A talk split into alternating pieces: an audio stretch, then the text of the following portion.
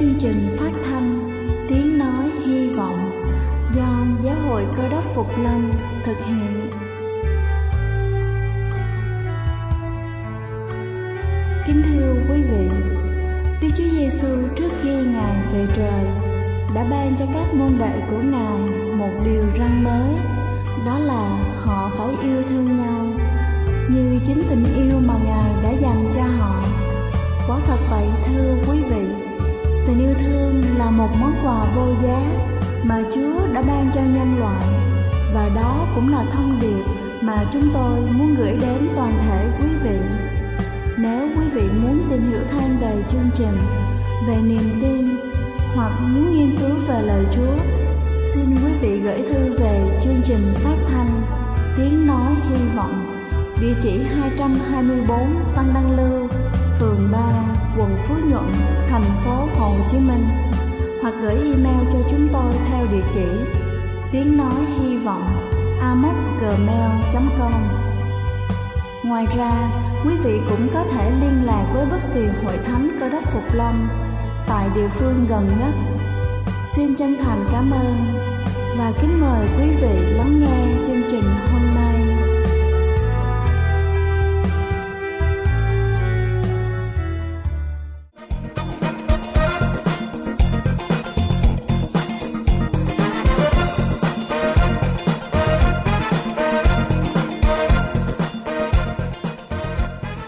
Xin kính chào quý vị khán giả đang lắng nghe chương trình phát thanh tiếng nói hy vọng.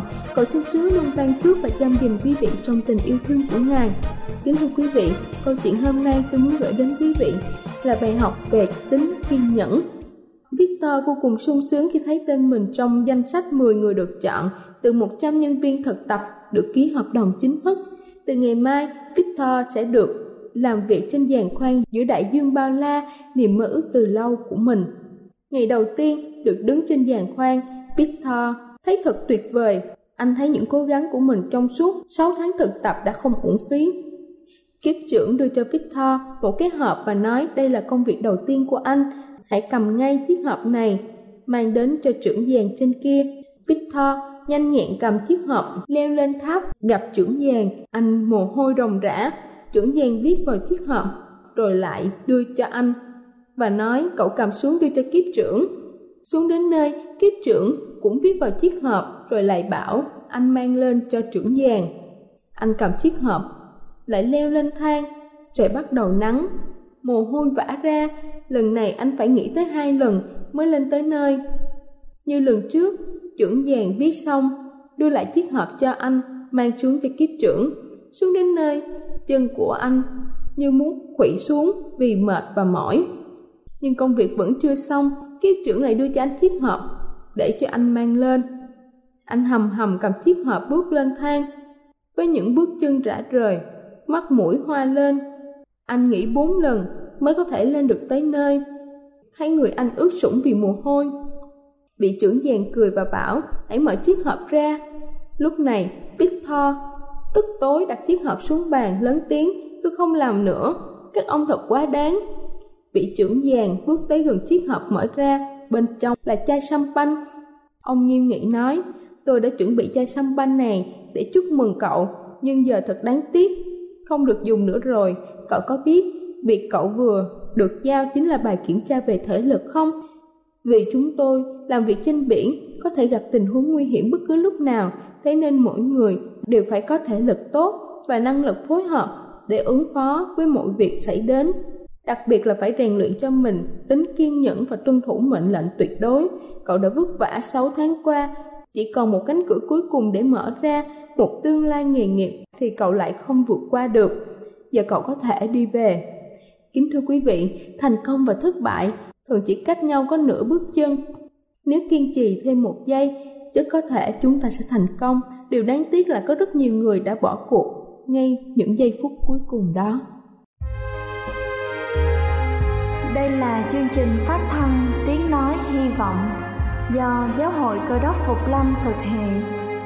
Nếu quý vị muốn tìm hiểu về chương trình hay muốn nghiên cứu thêm về lời Chúa, xin quý vị gửi thư về chương trình phát thanh Tiếng Nói Hy Vọng, địa chỉ 224 Phan Đăng Lưu, phường 3, quận Phú Nhuận, thành phố Hồ Chí Minh hoặc gửi email cho chúng tôi theo địa chỉ tiếng nói hy vọng amocgmail.com Ngoài ra, quý vị cũng có thể liên lạc với bất kỳ hội thánh cơ đốc Phục Lâm tại địa phương gần nhất. Xin chân thành cảm ơn và kính mời quý vị tiếp tục lắng nghe chương trình hôm nay.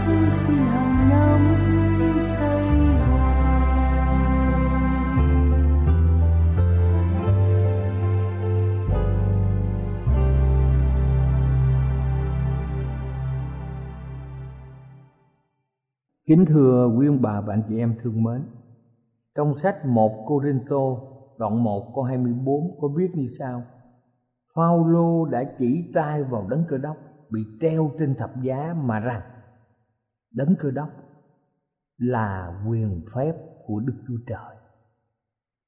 chúng ta thấy rằng câu kinh thánh này có thể làm cho người ta hoàn toàn hiểu sai về ý nghĩa của chữ quyền phép ai có thể tin rằng quyền của đức chúa trời lại hình thành trong một ông thầy dạy đạo người do thái nghèo khổ, bị đóng đinh trên thập tự giá, bị bao phủ trong sự sầu thảm của một ngày đáng kinh hãi?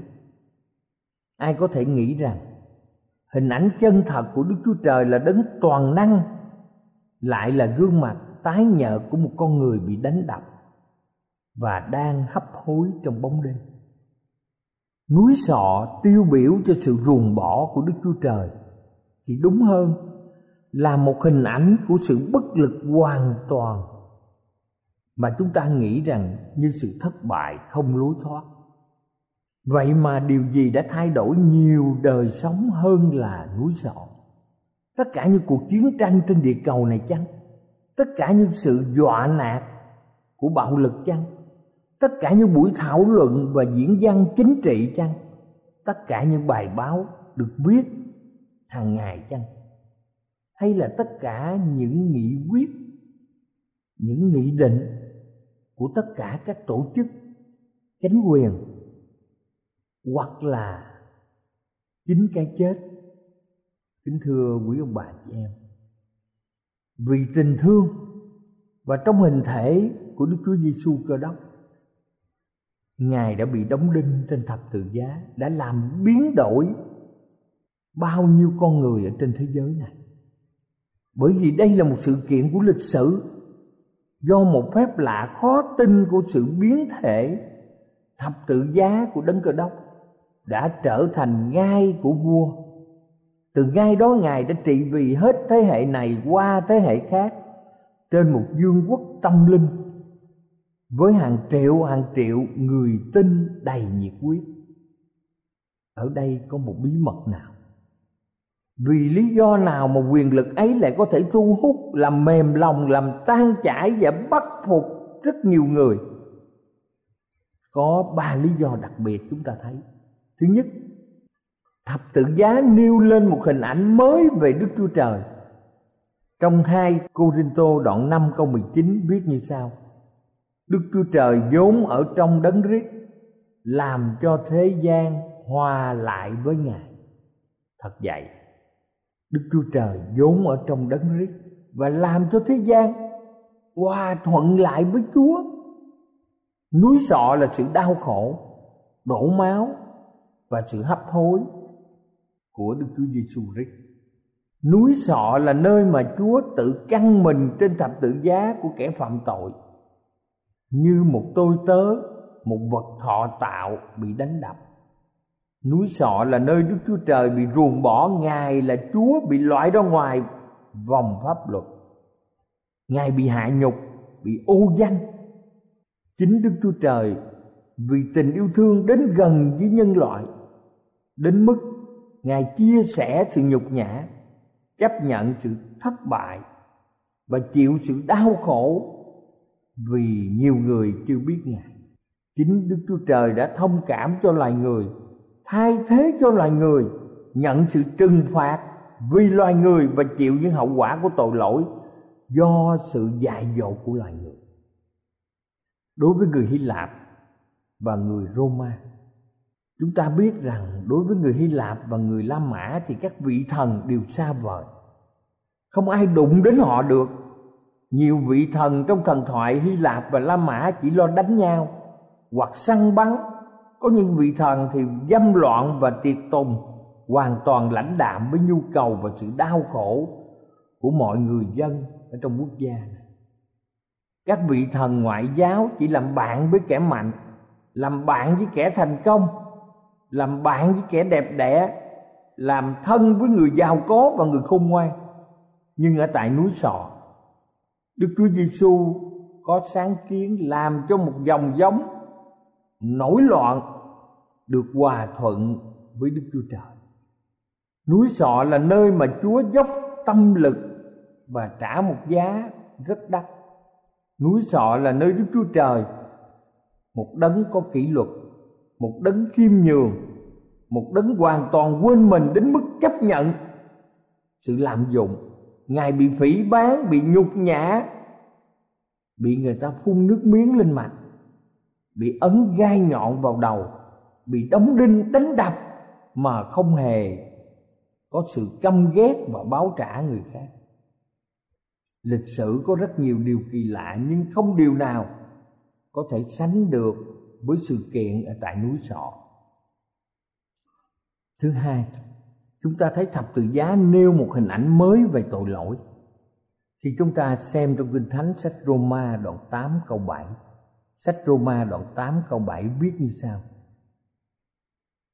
Sự chăm về xác thịt nghịch với Đức Chúa Trời, Bởi nó không phục với luật pháp của Đức Chúa Trời lại cũng không thể phục được. Như vậy chúng ta thấy rằng, dưới ánh sáng thập tự giá, Tội lỗi không đơn thuần là sự dốt nát hay yếu đuối hoặc suy sụp tinh thần. Nhưng tội lỗi là sự phản bội tàn bạo, Là dơ một quả đấm sắt để chống lại, đấng tạo ra mình, chính là đức chúa trời. Loài người không phải là thiên sứ đang hình thành, không phải là một kẻ nâng mình lên đến chỗ toàn vẹn, mà loài người là kẻ phản loạn, là kẻ phải bỏ vũ khí của họ xuống theo lời kinh thánh tội lỗi nằm trong một ý muốn vô kỷ luật chỉ quan tâm đến cái tôi của mình bản ngã của mình và xa cách Đức Chúa Trời. Tội lỗi là dục vọng, rồ dại và con người muốn chứng tỏ rằng vật thọ tạo là vật được Đức Chúa Trời tạo ra có thể tự lo liệu lấy mình mà không cần đến tình yêu thương của Đức Chúa Trời trợ giúp cho mình. Tội lỗi là tinh thần của quỷ để lật đổ ngay trời những gì mà tội lỗi đã làm cho đấng cơ đốc trên thập tự giá chứng tỏ những gì tội lỗi sẽ muốn làm cho Đức Chúa Trời và cho tất cả những gì mà Đức Chúa Trời binh vực nếu có cơ hội. Thứ ba, thập tự giá nêu lên một hình ảnh mới về loài người. Chúng ta xem trong sách Luca đoạn 15 câu 7 Kinh Thánh viết như sau trên trời sẽ vui mừng vì một kẻ có tội ăn năn. Núi sọ khải thị về giá trị mà đức chúa trời đặt trên loài người, về những khả năng mà ngài thấy tiềm tàng trong loài người, về một cái giá rất quan trọng. Ngài phải trả để phục hồi lại loài người, và ngay cả những người tệ hại nhất, hèn hạ nhất, suy đồi nhất trong dòng loài người đấng cơ đốc nói với loài người từ thập tự giá, chúng ta là đê hèn, suy đồi, sa ngã. Ngươi chỉ quan tâm đến sự thù ghét đức chúa trời. Thù ghét và bóc lột lẫn nhau. Ngươi là một đền thờ đổ nát. Nơi ở của mọi tà linh là chuồng, là hang của mọi loài chim dơ dái đáng ghét.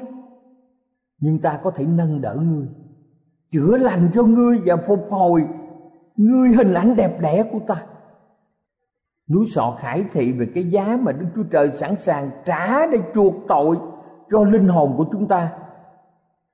Câu chuyện về Tokichi ishi đây là một tên sát nhân người Nhật, trở lại đạo và một tấm gương sáng về quyền năng thay đổi đời sống chỉ có nhờ thập tự giá tại núi sọ mới có thể làm được điều này.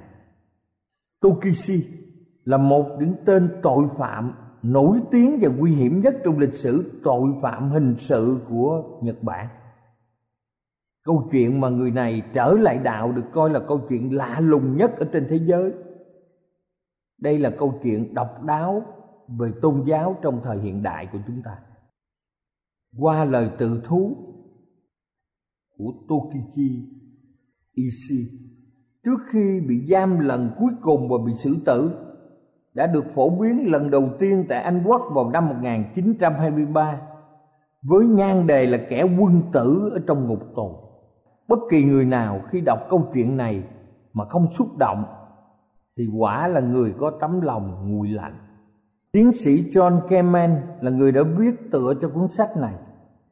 Người đã mô tả câu chuyện là một hình ảnh thực tế nhất cho tôi về Đức Chúa Giêsu cơ đốc đã tìm kẻ bị lạc mất còn tiến sĩ Brent Boreham là người dùng câu chuyện của Tokichi để soạn ra một trong những bài lược khảo độc đáo của ông. Người đã viết như sau: Nếu tôi biết một người nào nghi ngờ về tính chất chân thật của tôn giáo hay về sự hằng hữu của đấng, tối cao là Đức Chúa Trời hoặc về thần tính đời đời của Đức Chúa Giêsu Cơ Đốc thì tôi sẽ đưa cho người ấy quyển sách kẻ quân tử trong ngục tù, hơn là bất cứ một quyển sách biện luận hoặc sách thần đạo nào có thể được phổ biến. Nếu cuốn kẻ quân tử trong ngục tù không làm tan biến được sự nghi ngờ của người ấy, thì chẳng có cuốn sách nào làm được. Quyển sách này được tặng cho tất cả những ai không bao giờ có cơ hội thật vậy EC sẽ không có cơ hội. Anh ra đời trong dòng ngoại giáo không có đạo. Cha là kẻ nghiện rượu kinh niên. Mẹ là con gái của một thầy tu đạo Shinto. Cho đến lúc chết Isi chỉ quen biết dọn dẹn có hai người cơ đốc mà anh đã gặp trong tù vào lần cuối cùng. Và sau đó đã xưng đức tin vào đấng cơ đốc. Từ tuổi 13 đến tuổi 47 Isi bị bắt bỏ tù hơn 10 lần tổng cộng trên 20 năm nằm ở trong tù. EC đã ăn cắp, ăn cướp, phá ngục, đánh người, thậm chí giết người. Đây là những tội thông thường nhất mà người này phạm tội. Anh được xem là kẻ du đảng có một không hai, nhưng một điều vô cùng bất ngờ nhờ ảnh hưởng của đức chúa giêsu cơ đốc. Kẻ vừa là người vừa là thú dữ như cọp ấy đã được dạy dỗ và tấm lòng trở nên mềm mại. Anh đã biết ăn năn tội lỗi và trở thành một con người thay đổi hoàn toàn ở trong cuộc sống. Thật sự là phép lạ. Một con người mà xã hội thấy rằng cần phải loại bỏ. Một con người mà xã hội thấy rằng không thể giáo dục được nữa. Đã biết ăn năn tội lỗi và thay đổi hoàn toàn ở trong đời sống. Sau gần 35 năm chìm đắm trong tội lỗi. Isi bị đưa ra tòa xử về tội giết một cô gái phòng trà ở gần Tokyo và bị kết án tử hình.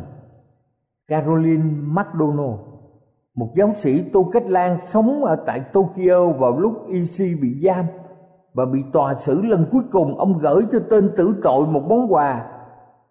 Năm mới gồm có thực phẩm và một quyển kinh thánh tân ước trong bản tự thú do chính tay mình viết ra Isi đã nói đến kinh nghiệm không thể quên được đối với quyển kinh thánh tân ước hai lần. Isi cầm quyển sách lên đọc sơ qua rồi lại đặt xuống, không quan tâm. Tuy nhiên lần thứ ba Isi có dịp may mắn đọc đến chỗ Giêsu bị kẻ thù trao cho Pilat bị xử một cách bất công, bị đóng đinh đến chết như thế nào trên cây thập tự. Isi đã thú nhận sau khi trở lại đạo anh nói rằng, khi tôi đọc đến đây, tôi bắt đầu suy nghĩ.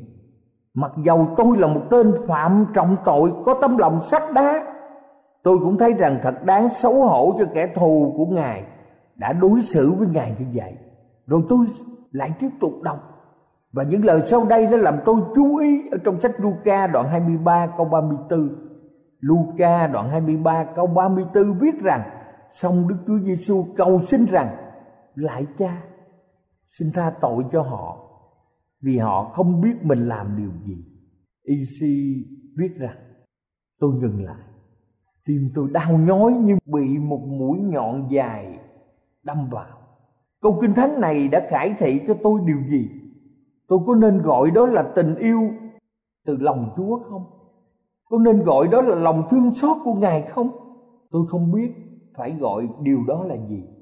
Tôi chỉ biết rằng mình đã tin với một tấm lòng biết ơn, không thể nói được.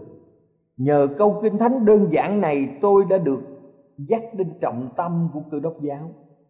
Sau này EC lại nói thêm nữa rằng, tôi muốn nói đến ân điển lớn nhất trong mọi ân điển đó là quyền năng của đấng cơ đốc đó là điều không thể đo lường bằng bất cứ tiêu chuẩn nào của chúng ta Tôi đã bị giam cầm trên 20 năm kể từ khi tôi mới 19 tuổi và trong suốt thời gian 20 năm này, tôi không hiểu thế nào là chịu đựng sự đau khổ.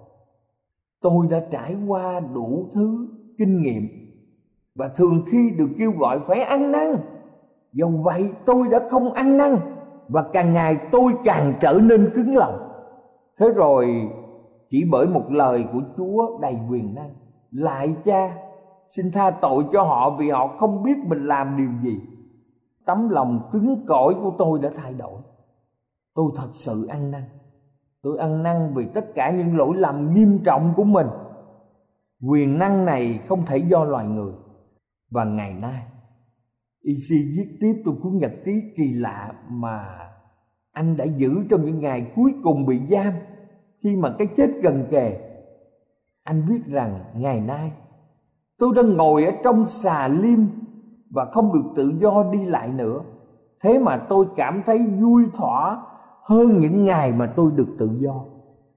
Ở trong ngục tù, tôi chỉ được ăn những đồ ăn đạm bạc. Thế mà bây giờ tôi lại biết tạ ơn chúa hơn là những lúc còn ở ngoài thế gian, là nơi mà tôi có thể ăn bất cứ món ngon nào mà tôi thích. Trong cái xà liêm nhỏ bé này tôi cảm thấy phước hạnh hơn là trong ngôi nhà to lớn mà tôi từng ở mỗi ngày trôi qua là mỗi sự vui mừng lớn cho tôi tất cả đều do ân điển của Đức Chúa Giêsu cơ đốc. Kính thưa quý vị, sự hành quyết của EC diễn ra vào sáng sớm ngày 17 tháng 8 năm 1918. Anh đã chịu chết với sự bình thản và can đảm làm cho người ta chú ý. Vị mục sư ở trong trại giam đã thốt ra rằng Isi đã chết với cõi lòng vững vàng, bình thản và vui mừng lớn trong ân điển của Đức Chúa Trời. Bản xưng tội của Isi được kèm theo bởi lời chứng của các viên chức, những người quản giáo ở trong trại giam ghi nhận rằng sự trở lại đạo lạ lùng của Isi là điều có thật. Thật vậy, EC đã được biến cải bởi quyền năng của thập tự giá tại núi sọ kính thưa quý ông bà và chị em, tất cả chúng ta phải nhờ đức chúa giêsu quyền năng của ngài tại thập tự giá tại núi sọ để ngài biến đổi cuộc đời chúng ta. Và nhờ ngài, chúng ta hoàn toàn thay đổi, cởi bỏ nếp sống cũ và chúng ta ở trong một nếp sống mới đầy tình yêu thương đầy sự nhân từ, đầy sự bình an và vui mừng cầu Chúa luôn luôn bảo vệ và ở cùng quý ông bà và anh chị em.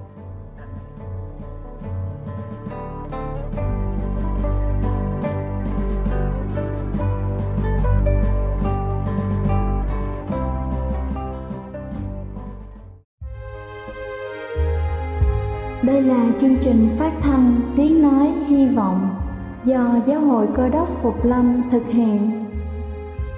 Nếu quý vị muốn tìm hiểu về chương trình hay muốn nghiên cứu thêm về lời Chúa, xin mời quý vị gửi thư về chương trình phát thanh Tiếng Nói Hy Vọng, địa chỉ 224 Văn Đăng Lưu, phường 3, quận Phú Nhuận, thành phố Hồ Chí Minh hoặc gửi email cho chúng tôi theo địa chỉ tiếng nói hy vọng gmail.com. Ngoài ra, quý vị cũng có thể liên lạc với bất kỳ hội thánh cơ đốc phục lâm tại địa phương gần nhất. Xin chân thành cảm ơn và hẹn gặp lại quý vị trong chương trình lần sau.